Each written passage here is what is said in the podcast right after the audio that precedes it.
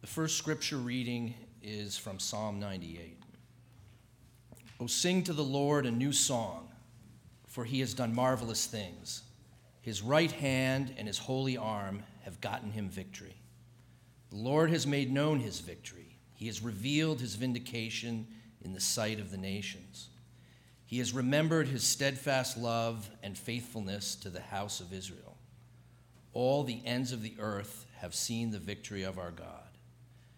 Make a joyful noise to the Lord, all the earth. Break forth into joyous song and sing praises. Sing praises to the Lord with the lyre and with the lyre and the sound of melody. With trumpets and the sound of the horn, make a joyful noise before the King, the Lord. Let the sea roar and all that fills it, the world and those who live in it. Let the floods clap their hands. Let the hills sing together for joy at the presence of the Lord.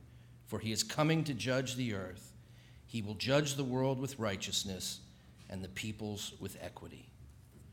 This is the word of the Lord.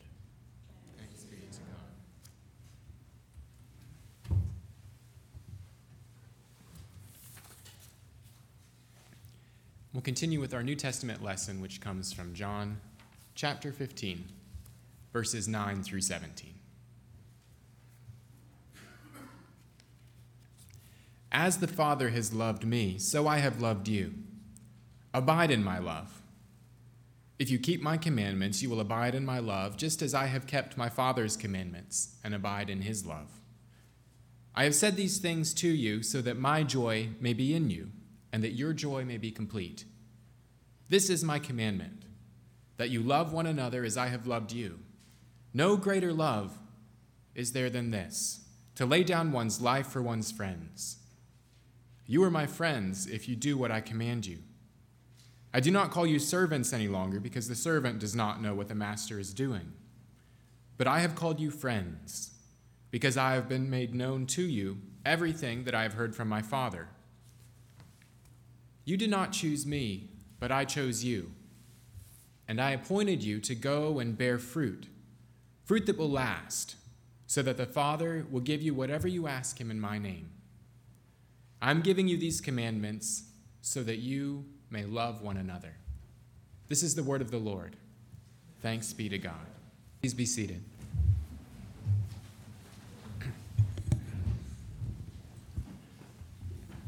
Now, how many people here play board games?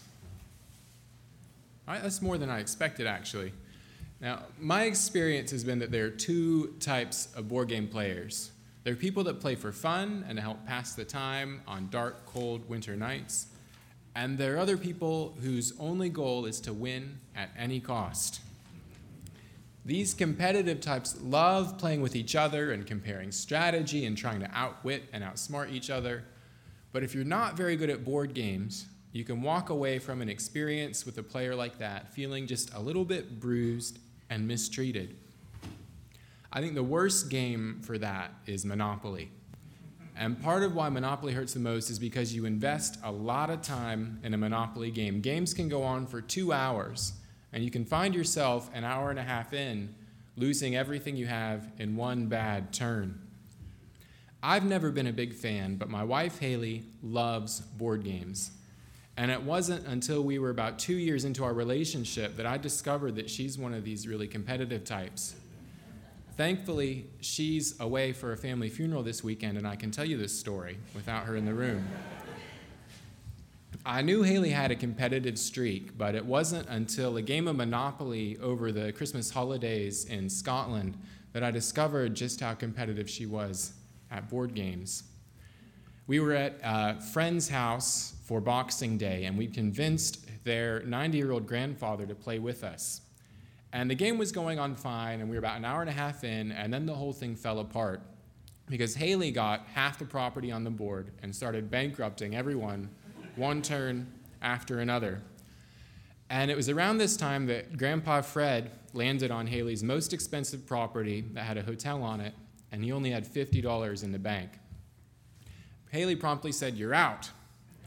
And instead of leaving it at that, and just letting him exit the game gracefully, she explained that in addition to giving her his last $50, he would also have to give her all of his property, He would have to sell his houses and hotels, the few he'd purchased, back to the bank for half their value, and then also hand that money over to Haley as well. And I can't repeat his reaction to that in church. but I will say that I've never heard anyone speak to my wife or to a minister that way since. Now, even when it's imaginary, giving away something that's value to, valuable to you hurts, it's painful. Our instinct is to hold on to what we've got, and if we have anything left over, we want to set it aside for a rainy day. And that makes sense. That's how we survived as humans for millions of years. But there are times when that instinct can go into overdrive.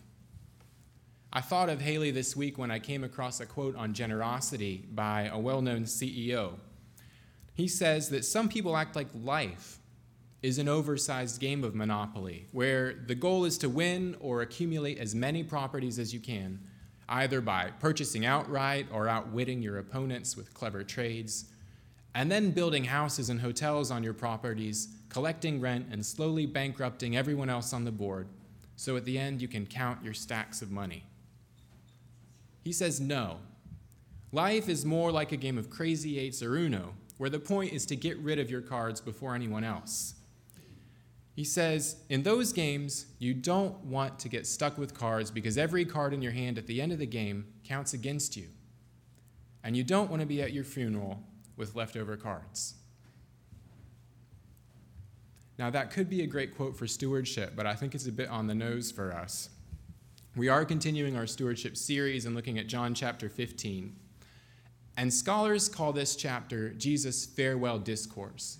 This is where Jesus tries to summarize his teaching for the disciples before he passes away, and it takes place right after the Last Supper. And that's why there's so much well known material in here. Last week we heard Jesus say, I am the vine, and you are the branches. This week we hear his commandment, love your neighbor as yourself, love one another. And we'll hear some more in the weeks to come. Now, this is a commandment that we hear several times in the Gospels love your neighbor as yourself, love one another. And most people think that Jesus came up with it. But if you read your Bible, you'll actually find this commandment in the book of Leviticus, which is written 500 years before Jesus was born. In Leviticus chapter 19, it says, Do not seek revenge or bear a grudge against anyone among your people, but love your neighbor as yourself, for I am the Lord your God. Now, Jesus shares this commandment. He's repeating an ancient Jewish tradition with his friends, but he adds something to it. He makes it even more imperative. He says, Greater love has no one than this to lay down one's life for one's friends. Our duty, Jesus explains, isn't simply to be nice to each other. True faithfulness and authentic love calls for sacrifice, giving of yourself and your resources in order to ensure the health and well being of the community as a whole, sometimes even at your own expense. This is something that Jesus spent his life demonstrating, and it's a legacy that he passes on to everyone who seeks to follow him. Now, there are countless examples of people who have done this throughout the history of the church. From the first Christians who risked their lives, literally, opening their homes so that Christians could meet together, and giving of the profits of their business to support the missions of the church, like meals for widows in their hometowns. Many people spent their lives and their fortunes putting their faith into action. And our own church had the opportunity to embody the same spirit early in its history. There was a particularly challenging chapter in the 1850s, which was a hard time for the United States as a whole, when it looked like the First Presbyterian Church of New Vernon might actually close its doors. This is only 25 years after its founding and after its second pastor moved to another community. And I found a story about this in George Torba's book on the history of our church. And what I'd like to do this week and over the next few weeks is have him tell us these stories from his book as we revisit our history. Whenever a crisis in a church's life marks a turning point, there are opportunities for both good and ill to take hold. This was definitely the case here in New Vernon. There was a very real danger that the church would falter, having less than 100 members at the time. But it was also a time for them to build upon the church's strengths in the past and renew its life as it sought to minister to the needs of the greater community. These risks and opportunities were prominent realities for the congregation during the next four decades. Three brief pastorates followed in rapid succession after Joseph Corey left New Vernon, and they tell us how difficult it was to heal the division within the church. William Hunton came as an experienced pastor, but lasted little more than two years. Elias Crane was here less than six years, his ministry ending in discord after the resignation of one of four elders. And Luther Van Doren's work, brought the first signs that some degree of healing, which made it possible for the congregation to move forward. During the ministry of Elias Crane, financial difficulties made it necessary to request that the presbytery join the New Vernon and the Meyersville congregations as a yoked charge in order to cover the minister's salary. Crane had moved to New Vernon after completing his theological degree at Princeton Seminary and soon married Mary Pruden of the congregation. During the years that he lived here, he would conduct services at both churches on Sundays and meet with each session as well. Throughout those years, several attempts were made to raise the entire $500 for his salary, but the effort was not successful until the very last year of his pastorate when the congregation received a grant of $100 from the Presbyterian Home Mission Society to subsidize his income so that he could focus his pastoral work here in New Vernon. This subsidy continued for several years after Luther Van Doren arrived, helping the congregation through a very difficult time. Throughout this time of difficulty, however, the congregation began to designate special offerings for outreach beyond the local community. What they could not afford to budget for this outreach, they were trying to accomplish through special appeals for foreign mission work, for developing new congregations, for Christian education work, national missions, and the Presbyterian Bible Society. These appeals were scheduled at two-month intervals, and they made it possible for the congregation to make regular commitments to others, even as they struggled to support their own pastor. So I found that story fascinating because I would never have guessed that this church would have been a position that it needed financial support from the presbytery itself and required to link with another congregation. But we have a historic link with that Meyersville church, and Barbara Aspinall, who's the minister there, still teaches a Bible study today, so we continue that link in a different way. It's also interesting that even when they were struggling to ensure they had enough resources to support themselves, the people of this congregation felt compelled to give, even at their own expense, to support the greater work of the church and ensure that causes important to them succeeded. This is a powerful example from our own history, and it's a powerful embodiment of Jesus' teaching.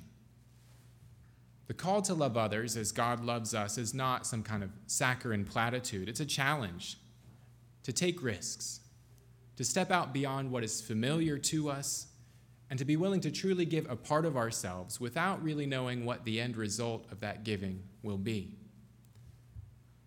Now, as a church, we're charged with being an en- engine of transformation in our society. Our calling is not only to teach people what to believe or how to believe about God, but it's also to demonstrate in real and tangible ways how those things that we believe affect the way that we live our lives.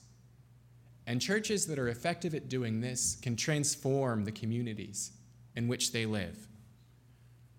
On our own, doing this would be impossible.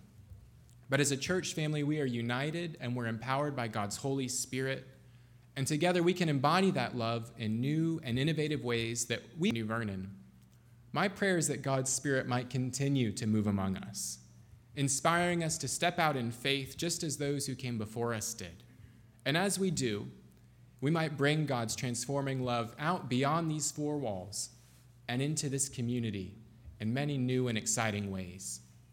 We're already doing a lot to share that right now, and I prepared a short video to show you some of those things, and I think Rachel's going to put it on the projector for us.